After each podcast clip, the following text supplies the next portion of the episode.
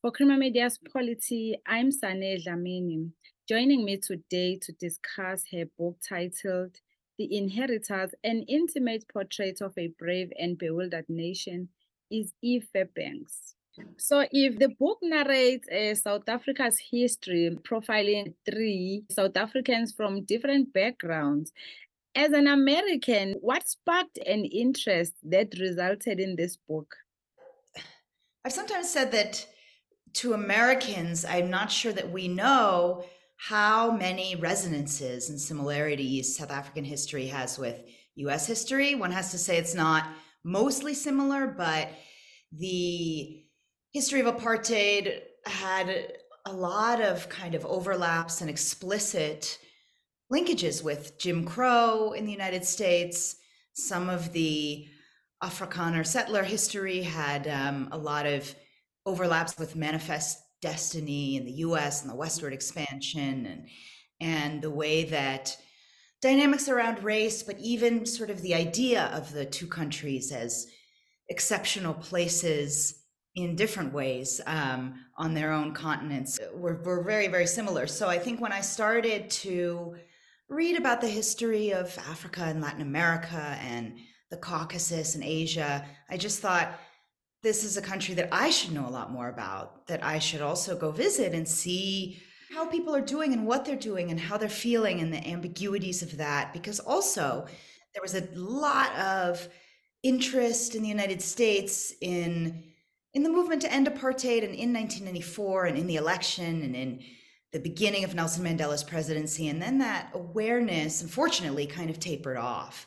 And mm. I thought it's it's it's so interesting and so valuable for us to understand actually the aftermath um, how people are putting the country back together and you start with the story of Dipuo and Malaika, who had different struggles.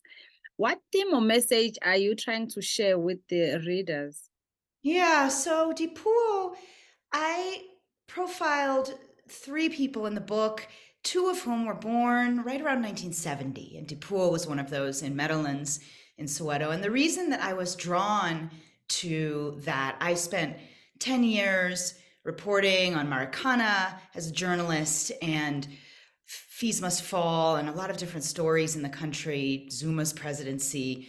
I arrived in Cape Town, first time I had ever been to South Africa to live here on Zuma's inauguration day in April 2009. So I followed a lot of those stories as a journalist, but over the way, I met and interviewed a great number of people. And I think I was really drawn to Dipuo because she had been a teenager in the 80s and very involved in the anti apartheid struggle in her neighborhood. But, you know, there was a part of her, she told me, that kind of assumed that apartheid would still exist when she was an adult and that this would be the framework in which she would enter adult life and make her adulthood and be struggling against it. And then rather quickly, she was you know, had the destiny to become an adult in a very, very different political situation in different countries. So she had come of age right when the country was transitioning.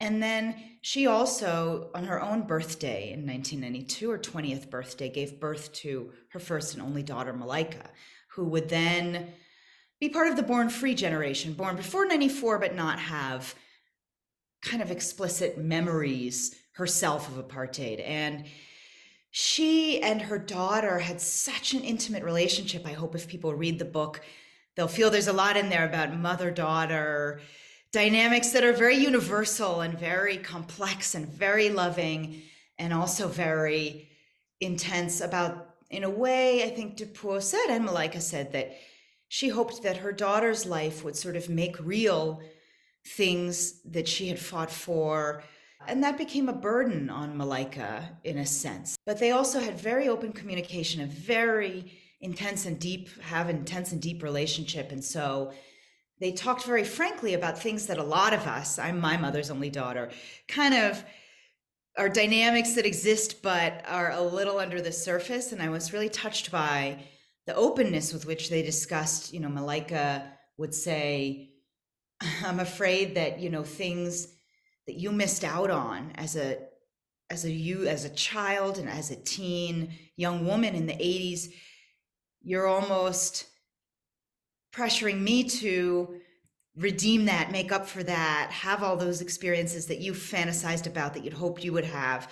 And i want to live my own life. I, and and have my own you know difficulties in a sense. I'm not going to be the redemption of your of your struggle.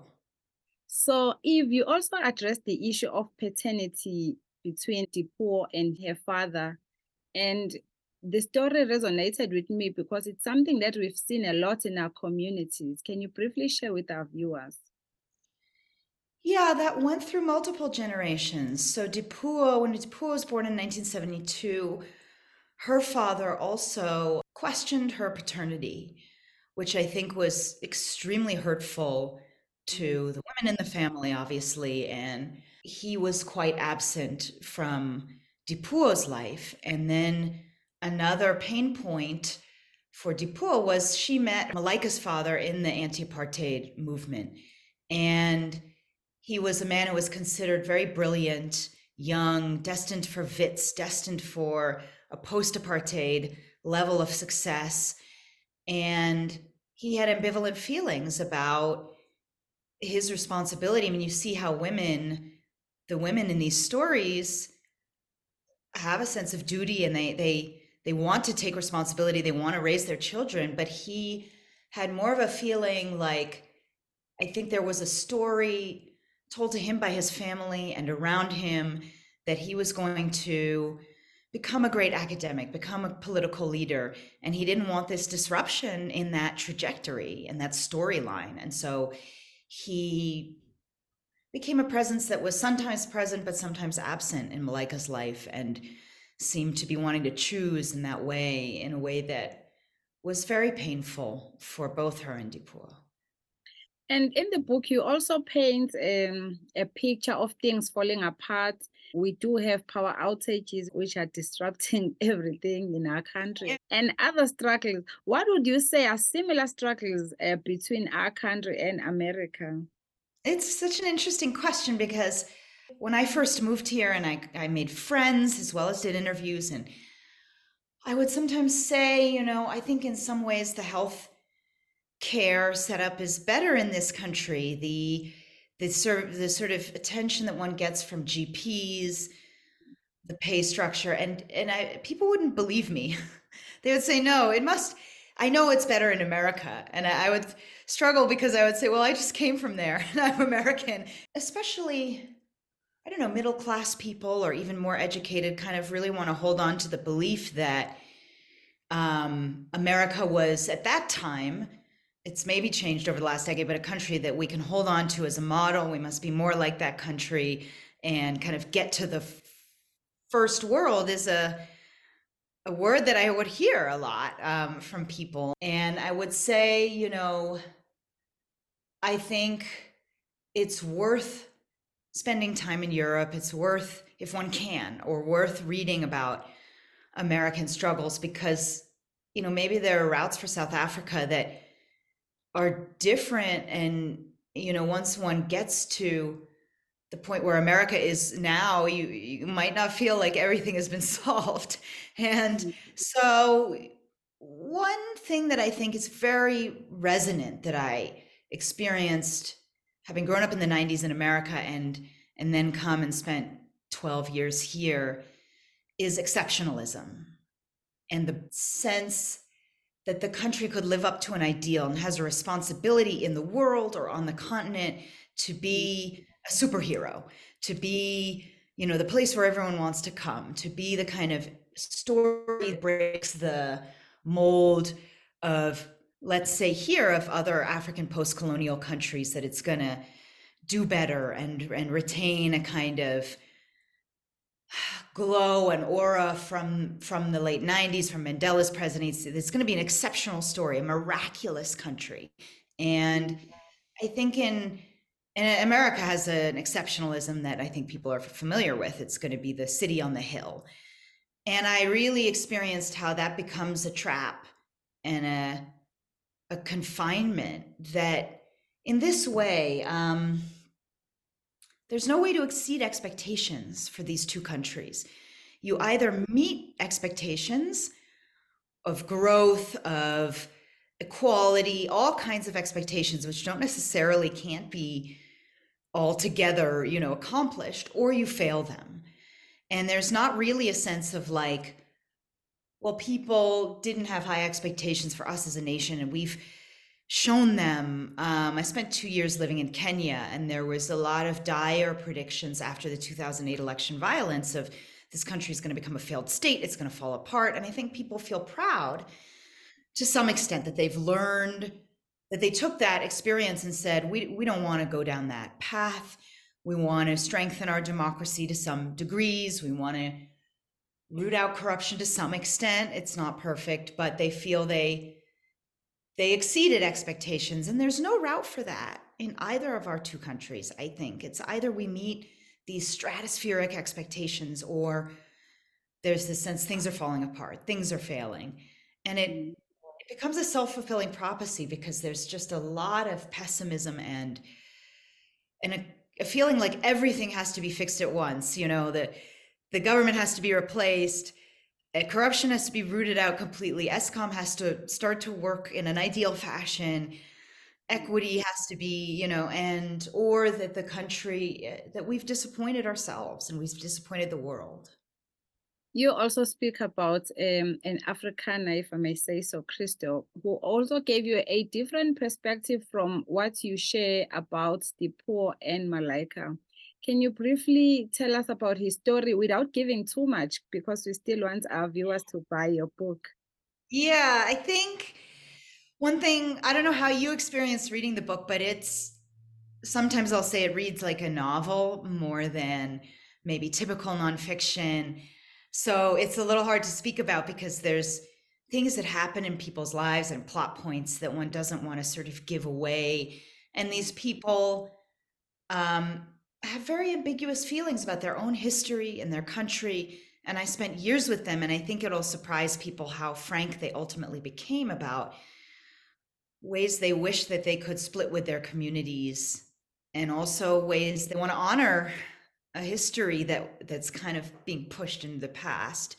And Christo grew up on a farm near Vryburg, just south of Botswana, in a quite a tr- traditional Afrikaner farming community. His father was a cattle rancher and played in a Boere music band. And when I went to interview his parents, um, I speak some Afrikaans, and they, they really only speak Afrikaans, uh, which I think some people in the cities may not realize. There's still families like that um, that don't speak English. And he then was one of the very last white South African men drafted to fight in the apartheid army. And he was conscripted in 1989 and ended up doing township duty, which was not what he had been sold in a sense by TV and by Huisgenoot and by the government that he was going to be doing. It was more of this bit of a heroic border war. Um, obviously, that wasn't a heroic battle, but it was sold that way in a sense to teens to make them excited about being drafted. And his struggle, if I can put it that way, I don't know that I want to use that word, but he battled with the fact that he had been kind of a loner in school and found a sense of community in the military, in boot camp.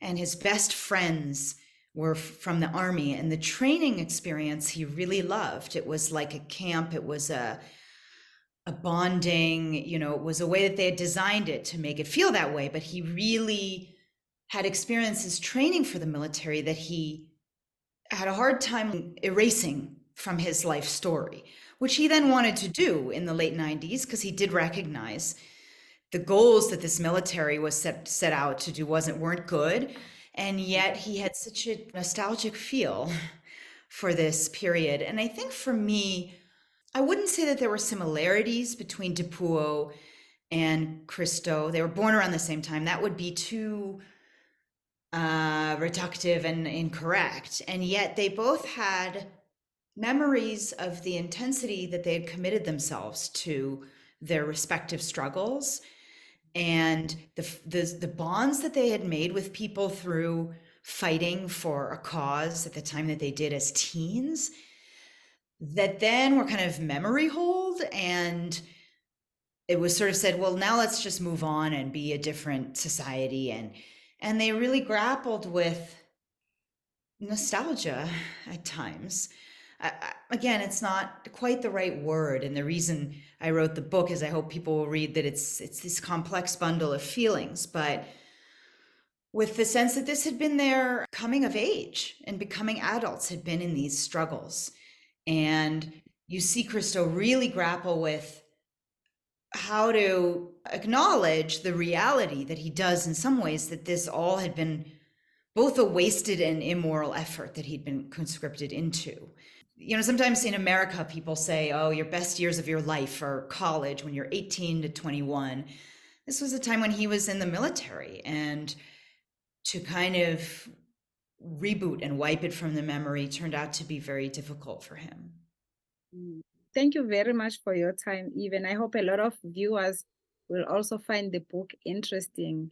I hope it has some of the reality in it of mm. some of the humor by which South Africans deal with the difficulties in this country. And, and people also, I find, have mixed feelings about it. Should we make a meme? Should we find this funny? Or should we just be angry and just be sad?